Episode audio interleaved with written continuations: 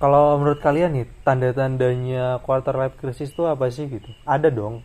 ada lah pasti setiap orang tuh pasti punya tanda-tanda itu dan kalaupun tadi bebannya dari Mas Garin Mas Ogi sama aku itu beda-beda loh kita tuh dari eh, pekerjaan maksudnya tuntutan karir Ah, atau eh, keluarga. keluarga dan hal-hal lainnya it- termasuk di dalamnya tuh kayaknya hal-hal sepele tapi sebenarnya itu tuh nggak sepele untuk orang-orang tertentu itu tuh ah. juga bisa jadi pemicu Bener.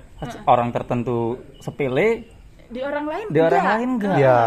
Nah, tanda-tandanya itu menurutku itu pertama itu karena sosial media sih.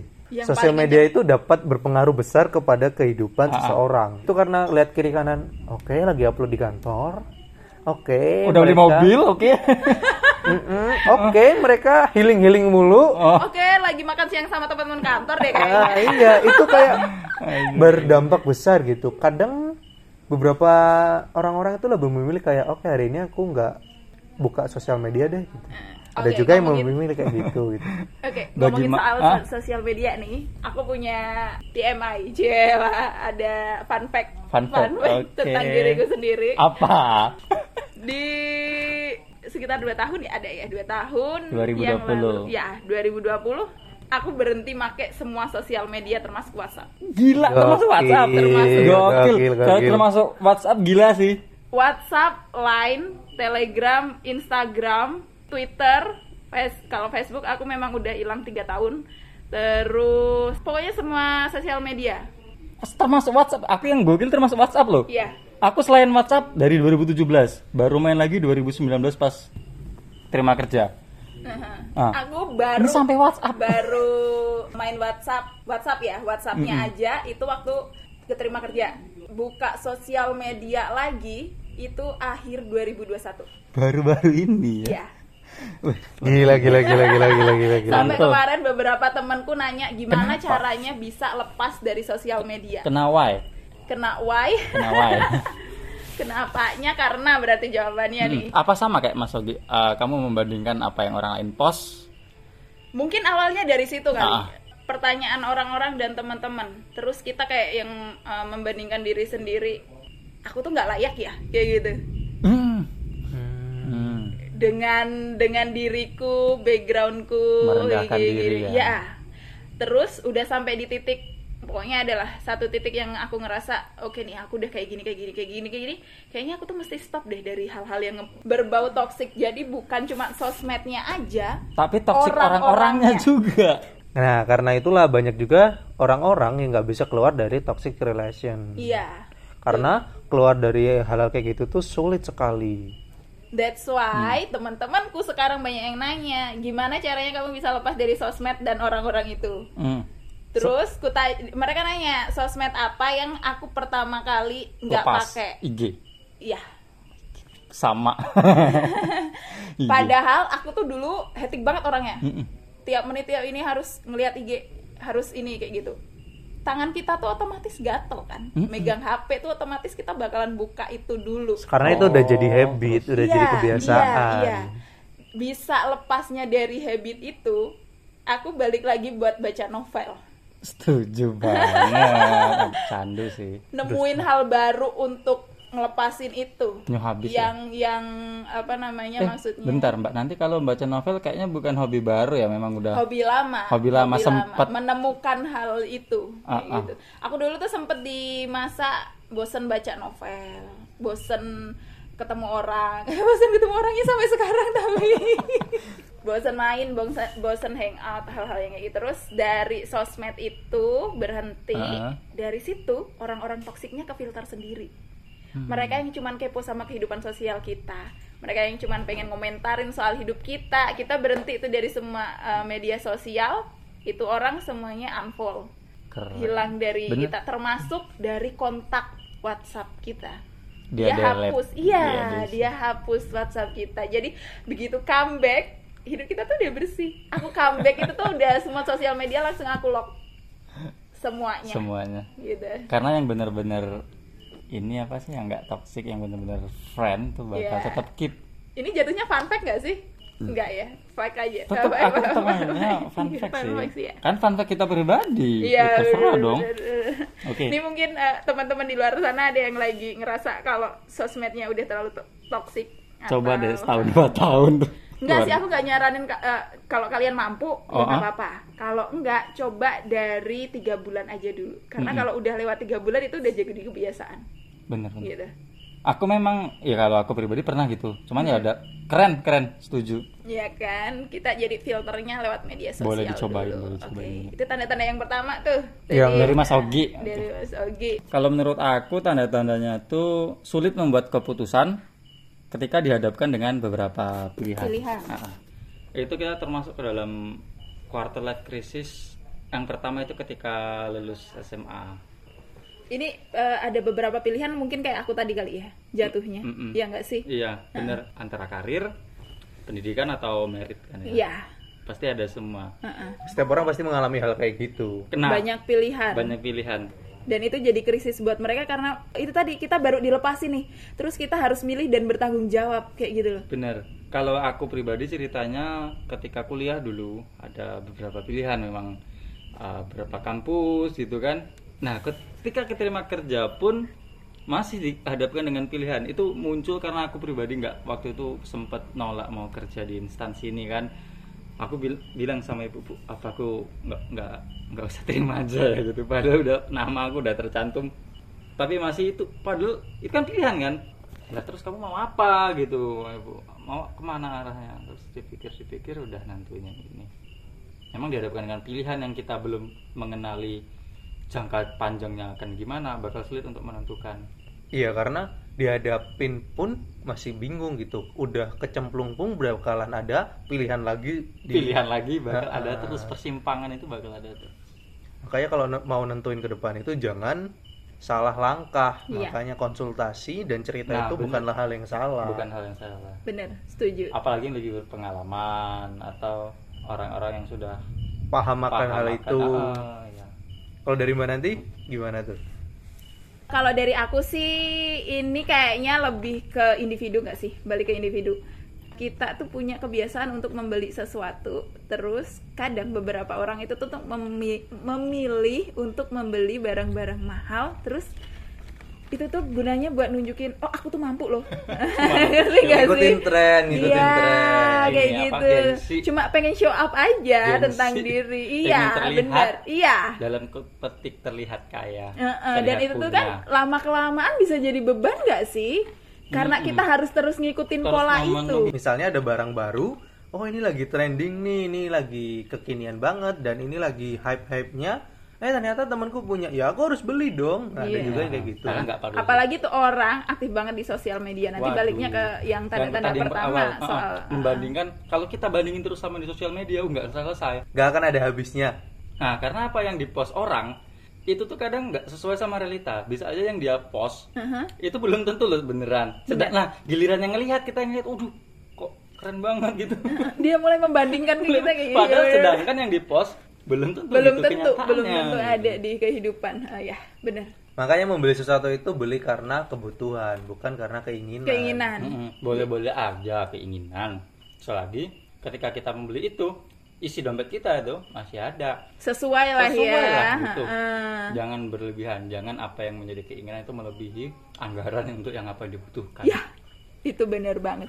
Ini ya kalau aku lihat Mbak Nanti sama Mak- Pak Ogi, aku manggilnya Pak gitu ya, Mas Ogi, termasuk aku mungkin nggak terlihat quarter life crisisnya dari luar.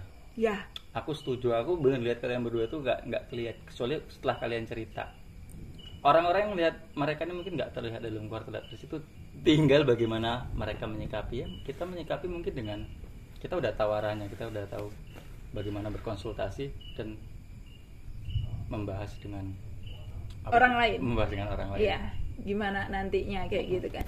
Nah, ini mungkin teman-teman nggak mungkin sih kayaknya pasti teman-teman lagi ada yang di situasi kayak gini nggak sih yang lagi dengerin kita lagi ngalamin Mungkin quarter banyak. life uh-uh, quarter life krisis terus juga tanda-tanda yang kita sebutin tadi itu hanya sebagian kecil Sebagian mungkin ada tanda-tanda lain yang itu tuh cuma kamu yang tahu Oh, gitu. oh, Cuman karena kamu pasti yang ngerasain kok. ngerasain. Pasti iya ngerasain pasti keluarga ngerasain dari karena situ. kita sendiri yang ada di sini kita bertiga itu tuh bisa banget sampai ngebedain kayak gitu loh kalau kita tuh lagi dalam situasi ini kayak gitu jadi ini teman-teman eh, kita punya beberapa solusi yang bisa kita bagiin sama kalian Semoga solusi dari kita ini dapat membantu kalian untuk kedepannya biar lebih baik, biar nggak bingung-bingung lagi untuk menghadapi kedepannya. Meskipun nanti terdengar klise ya, Iya. karena sebenarnya apa sih yang nggak klise Ah, gitu? hal-hal di dunia ini tuh banyak yang klise Banyak yang klise loh. Gitu.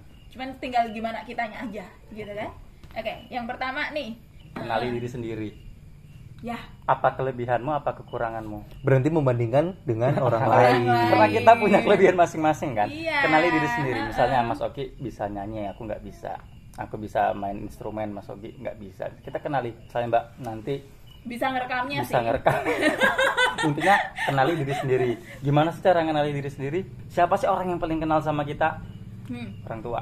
ya Orang tua dari kecil lebih paham. Bahkan ada orang tua yang lebih kenal sama kita daripada diri kita diri sendiri. kita sendiri Heeh. sering-sering bercerita Cerita. sama orang tua jangan menjadi jarak terus karena di keluarga orang tua kayak gini kayak gini masih ada kok temen yang mungkin kalau nggak deket Nilai sama Iya, kita. orang tuanya sama temennya kayak gitu kan ada "Mm-mm, beberapa Hmm, ada yang beberapa Heeh, memang cuman keluarganya balik ke nggak pribadi mendukung. direnungin Ya. kenali diri sendiri ya nggak sih kelebihan kekurangan kita apa apa yang jadi kelebihan kita oke kita gali terus potensi di situ untuk mengambil pilihan ke depan misalnya dia ada kelebihan melukis bagusnya gimana bagusnya baiknya gimana, gimana, pilihan ke depan karena pinternya seorang itu nggak muluk-muluk soal akademis ya ya Padahal soal nilainya nggak soal Soal angka gimana nggak soal ini, nilai ya.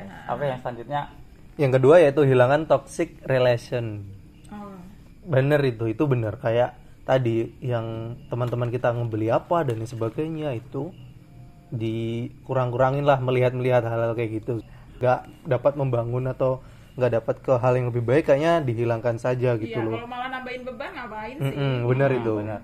Terus masuk sosial media yang toksik bersihin aja weh Iya. mumpung masih di usia sekarang gitu kan Iya. sebelum kalian tambah susah untuk lepas dari itu semua mending dilepasin sekarang eh, aja semakin tambah usia bukan tambah muda loh Heeh, setuju say kita bisa ngilangin toxic relationnya itu kita tuh jadi bisa lebih tenang ya iya kita tuh jadi bisa lebih menata karena kadang apa kita udah tata orang itu komen terus kita kendur semangatnya iya bener makanya Ya. Gini, hal-hal kita toxic udah mau itu rencanain yang ini yang ayang gitu ah nggak usah lah kamu Iya. itu rencana-rencana Terus ini tadi nanti balik rugi. lagi soal bandingin diri sendiri. Ah, ah, jadi kita nggak mengenalin diri kita sendiri kayak gitu. Makanya Nah, hal-hal toksik yang itu. toxic relation tadi bukan berarti kita memusuhi orang-orang itu loh. ini hanya bener, membatasi. bener, bener, Kita jangan salah stigma terus kita nggak mau berteman dengan dia enggak. Nah, Ini membatasi. Lagian kalau kita udah mulai kalau aku kan lewat sosial media dulu ya. Udah dibersihin sosial medianya, orang-orang toksik juga bakalan pergi gitu. loh. Hmm, Oke. Oke, Yang next. selanjutnya nih. Nomor tiga, I'm on the next gitu, bukan? yang ketiga nih, cari orang-orang yang dukung kalian, gitu. Ya nggak sih kalian Iya. setuju nggak sih? Kita tuh harus nemuin orang-orang yang bakalan pro, bakalan ada, Gini, bakalan siap. sekalipun nggak pro, apa ya tetap ngasih Solusi. Misal, misal kita salah, dia bilang kita salah. Ya, dia menilai kita secara netral, Ya, Objektif. Ya benar. nggak membela sana atau membela sini gitu. Orang tersebut memberi saran. Memberi saran itu dengan apa ya? Bukan karena dia deket sama kita terus dia dukung kita meskipun kita salah. Iya. Tapi ketika kita salah, dia bilang kamu salah. Kamu keliru. tapi kamu tuh bisa kayak gini loh sama yang gitu. jangan cuma ngejudge doang sih Iya, harus ada teman yang membangun buat diri kita saran sendiri. bukan krit not just kritik but also juga saran nggak Iya. hanya kritik tapi juga saran Mm. itu tadi yang nomor tiga oh yang keempat nih yang keempat produktif kreatif dan hobi oh kirain produktif kreatif inovatif Kayak slogan sesuatu gitu loh. Tahu aku itu. bukan dong produktif itu ketika kamu ketika kamu malah bingung mikirin rencana rencana apa coba mulai deh dari hobi yang kita suka deh Nah, terus direncanain tuh ke depannya mau ngapain, mau ngelakuin Ah, Boleh, apa. rencana plan and do not just plan plan plan plan and plan Mhm. jadi harus dilakuin juga Iya. dunia itu tuh harus Nah, Dunia juga itu tuh, Iya, di- ah, ah. Harus dilanjutkan dilang- Kalau belum bisa kreatif coba tiru dulu deh ya tiru tiru tiru terus baru mulai menginovasi menginovasi nah tiru tiru tiru innovate apa yang udah kita tiru tadi tapi kalau memang yang kita tiru itu ada Hak hak cipta ciptanya ya jangan I Maksud- mean, kamu tuh meniru tapi bukan menjiplak secara langsung. cara loh. ah, ah, secara bukan mentah-mentah maksudnya bukan kamu mentah. ambil semuanya. Kamu telan kayak mentah-mentah, gitu, ya, jangan, jangan, enggak jangan, juga. enggak ke situ ya, ya teman-teman. apa yang kamu tadi produktif kreatif dan hobi jadi hobi menemukan hobi sama dengan mem- mengenali diri sendiri tadi sih yang kelima manajemen finansial skala prioritas dan jangan lupa berbagi, pelit sama punya prinsip itu beda orang yang punya prinsip kalau dia mau berbagi itu dia akan pasti berbagi kok dengan senang hati selama tidak menyalahi prinsipnya karena berbagi itu tidak akan membuat diri kita merugi enggak enggak enggak bakal Iya, kan? Heeh, jadi justru malah bertambah ya, Karena apa ya namanya pelit sama punya prinsip itu beda. Manajemen finansial tuh pinter-pinter mengatur keuangan itu juga balik ke skala prioritas apa yang kamu kenali apa yang kamu ingin apa yang kamu butuhkan Iya. kamu ada gaji sejuta untuk untuk gaya nah hidup jangan 900 besar pasak ribu. daripada tiang iya, iya benar. misalnya nih 60% untuk jajan 10% untuk investasi ya jangan gitu kan ya Balik gak sih jatuhnya? harus 10% untuk jajan kan Iya. boleh self boleh, reward boleh. boleh boleh saja Ah. Iya, oke. Nih, itu tadi kita udah bahas banyak banget, mulai dari eh, pertama apa sih sebenarnya quarter life crisis itu? Iya, Eh, tanda-tandanya. Tanda-tandanya apa? penyebabnya apa Kita juga udah lah ngasih contoh secara langsung dari kita Dari sendiri. kita sendiri. Siapa tahu teman-teman lagi ada di situasi yang sama kan? dan udah ngebagi solusi, Solusi. solusi ya meskipun terdengar klise Ya siapa tahu bisa diambil, tapi pastilah ada beberapa yang bisa diambil. Kalaupun nggak mau ngambil seutuhnya ya kalian filter lah yang mana paling cocok sama hidup kalian ya nggak sih sama keadaan kalian. Dari segala hal yang kita bahas tadi, Kalaupun kalian sedang berada di fase quarter life crisis atau sama seperti kami itu bukanlah hal yang salah, itu adalah hal yang normal, hal yang wajar di seusia-seusia dari umur 18 ke 30 30. ah, bahkan makanya bisa berkelanjutan sampai 50 Iya, eh, tergantung kan beban orang itu tadi beda-beda. kesimpulannya yaitu percayalah akan masa depan yang lebih baik, baik secara finansial, pertemanan, terus hubungan dengan sesama Iya keluarga kan? asmara pekerjaan dan lain pendidikan. sebagainya gitu nggak boleh berpikiran atau berprasangka buruk dengan apa yang belum terjadi kalau gitu- kita udah berprasangka buruk di awal seterusnya ya gitu jadinya Bener. Percaya kita harus dulu. membuka sesuatu tuh dengan bagus. dari pikiran dulu nih. Iya, benar. So nih teman-teman, eh, thank you banget udah dengerin podcast kita eh, untuk episode kali ini tentang quarter life crisis. Kalau kalian ada ide-ide baru atau ada saran tema baru tema baru atau kalian pengen dengerin apa nih dari obrolan kita bertiga pengen mungkin jadi tamu Iya, kalian bisa langsung aja follow terus komen atau enggak DM langsung di sosial media kita @luangistik. Semua sosial media kita namanya @luangistik.